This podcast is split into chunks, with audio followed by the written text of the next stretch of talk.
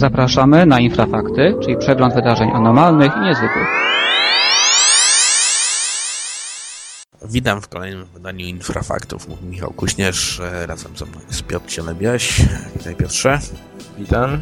Pomówimy o tym, co się wydarzyło e, w ostatnim tygodniu, a no, mieliśmy trochę doniesień różnych ciekawych.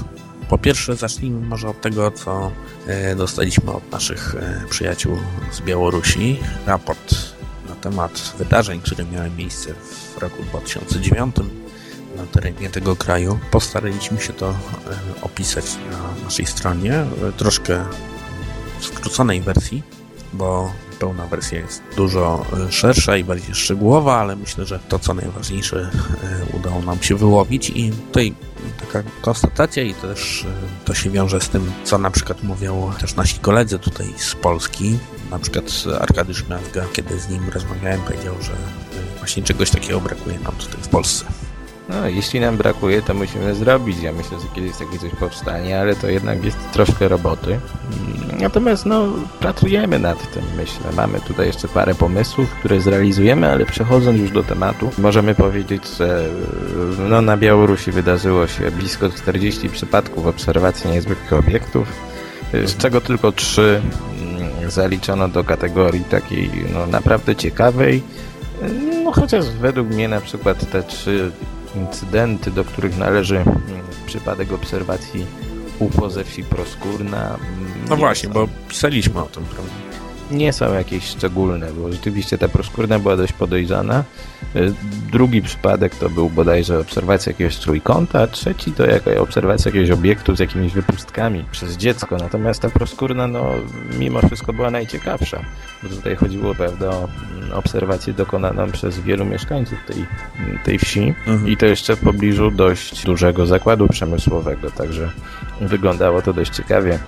Y, no właśnie, my żeśmy pisali o tych dwóch innych przypadków, żeśmy jeszcze nie rozpatrywali, ale może y, bo tam w tym raporcie białoruskim pojawia się też wiele doniesień o przelotach bolidów tego rodzaju. Również wspomina się o tak zwanych e, chińskich lampionach. A propos bolidów, to mieliśmy przypadek z Irlandii ostatnio, też e, taki dosyć spektakularny. W internecie pojawiły się filmy na ten temat.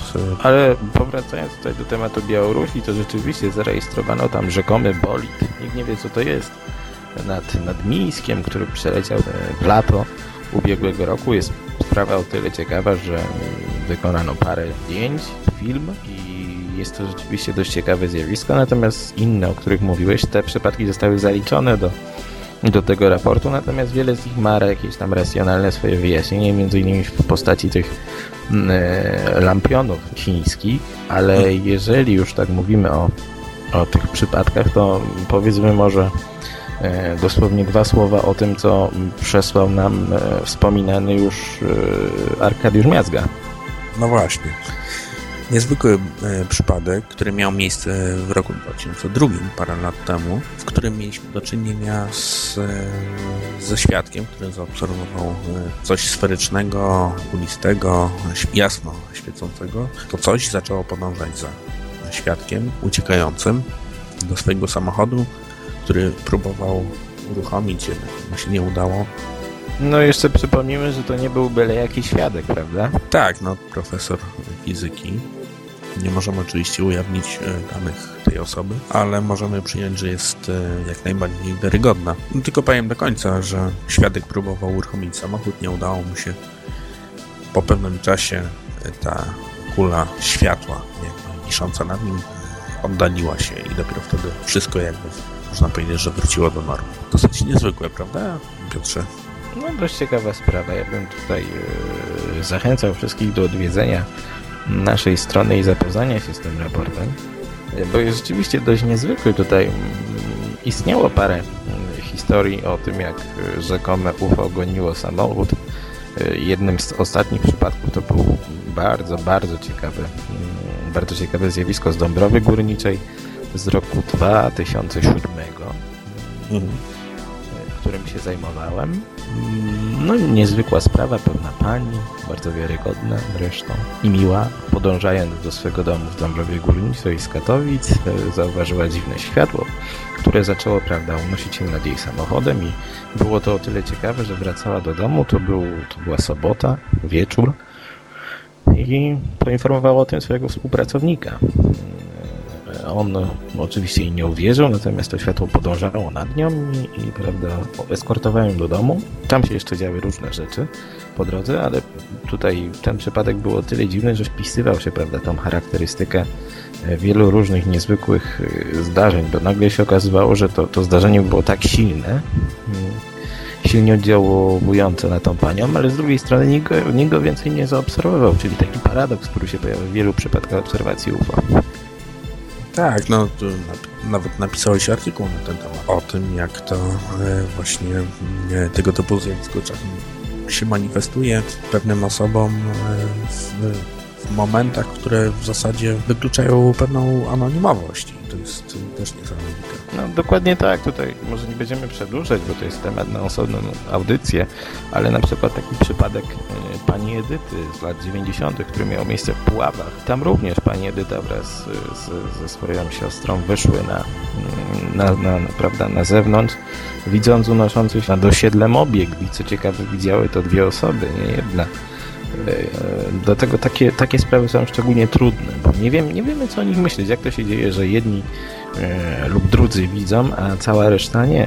Tak, no to jest e, kwestia do, że tak powiem, rozważań, do dyskusji. Tu można stosować różne teorie, ale jeszcze wracając do no, już bardziej konkretnych rzeczy, mieliśmy też dosłownie parę dni temu dostarczone zdjęcia z, z teleskopu Hubble'a bodajże, które mm, manifestowało nam e, zdarzenie dwóch asteroid, z których e, prawdopodobnie, czy ze szczątków których powstanie kometa, prawda? I to też jest e, dosyć niesamowite i budzące, pobudzające wyobraźnię. Oczywiście i to z tego względu, że zaraz w internecie pojawiły się głosy, że nie może być to zjawisko astronomiczne, tylko wygląda to jak statek kosmiczny, e, który się tam unosi gdzieś w przestrzeni. To ta, ta kwestia kosmicznych tajemnic jest dość stara, bowiem ile to już mieliśmy różnego rodzaju teorii spiskowych odnośnie aniołów w kosmosie. Jest nawet takie słynne zdjęcie mające przedstawiać anioła e, marsjańskich twarzy, kopuł na Księżycu, drzew na Marsie, kości na Marsie i czaszek na Marsie i wszystkiego na Marsie w ogóle, bo dopratywano się tam dosłownie wszystkiego. Tak, I tak jest w tym przypadku. Ludzie, na, na, na szczęście jeszcze jest coś, co fascynuje ludzi, jest to kosmos i będzie jeszcze długo fascynować. Natomiast często dopatrują się rzeczy, których tam w ogóle nie ma. Tutaj może jeszcze na zakończenie tego takiego, tego, takiego tematu przypomnijmy to, co miał widzieć w kosmosie słynny UFO kontaktowiec pan Billy Mayer, który zobaczył tam, prawda, nie tylko, e, nie tylko podczas podróży z rzekomymi Plejadanami, zobaczył tam nie tylko nasze, prawda, statki kosmiczne, czyli ziemskie sondy, ale co ciekawe, zobaczył nawet oko Boga. No O. niestety pan Mayer nie może być tutaj bardzo prawdopodobny z racji tego, że większość tych słynnych modeli zawieszał na nitkach, ale przynajmniej udało mu się zrobić taką ciekawą e, sensację. tak, o pana Majerze mamy całą serię artykułów. O, może kiedyś nawet zrobimy e, audycję na temat pana Mayera. Tak, e, tak myślę. E, Zresztą ta seria artykułów jeszcze się nie skończyła, także wszystko jeszcze przed nami. Mamy kilka w zanadrzu, które demaskują e, to, co pan e, Majer robił. Mm, Wracając jeszcze do spraw kosmicznych, tylko na krótko. Naukowcy się ucieszyli, bo Słońce się aktywowało, pojawiły się plamy na Słońcu, których nie było przez jakiś dłuższy czas. Co to może znaczyć? Bo myślę, że znajdzie się parę osób, które powie, że o właśnie, sprawdza się ta przepowiednia o tym, że w roku 2012 spadnie na nas po prostu jak grom z jasnego nieba promieniowanie słoneczne. O, wiesz, tutaj to jest, to jest dość skomplikowana sprawa, bo rzeczywiście cykl słoneczny, a zjawisko 2012 i twierdzenia tych osób, które mówią, że nadejdzie koniec świata, ściśle się ze sobą wiąże, bo mm, tak właściwie twórcy tej teorii, a szczególnie Patrick Gerryl, chyba przewidzieli to, że w pewnym czasie zbiegną się pewne zjawiska i po prostu dzięki temu udało mu się odnieść y, komercyjny sukces. No ale czym on się dzisiaj kończy, ten sukces pan, ty, pana Geryla i tych, którzy patrują końca świata w roku 2012? Otóż pan, pan, pan Geryl z racji tego, że chyba jego teoria o końcu świata zdaje się mm, no, być na tak zwanym wykończeniu, postanowił, postanowił sprzedawać swoim no, prawie wyznawcom e, zestawy do przetrwania mm, wielkiego Armagedonu. Dokładnie, nawet u nas na forum się pojawiło ogłoszenie w tej sprawie.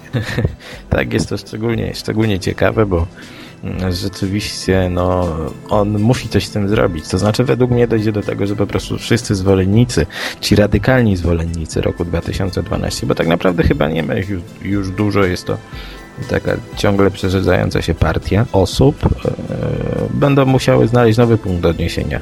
To znaczy albo nową datę końca świata, albo y, po prostu nowy ruch oparty na hmm. zasadach New Age'u i według mnie tak się właśnie stanie, czyli dojdzie do, do, do próby przed, prze, przetworzenia prawda, tej legendy, tego mitu 2012 na nowy y, kolejny mit, na kolejny ruch y, pseudofilozoficzny, pseudoreligijny właśnie o podłożu mającym na celu budowanie tej nowej cywilizacji na zasadach rzekomego przełomu. Tak, no właśnie, zobaczymy jak to się rozwinie.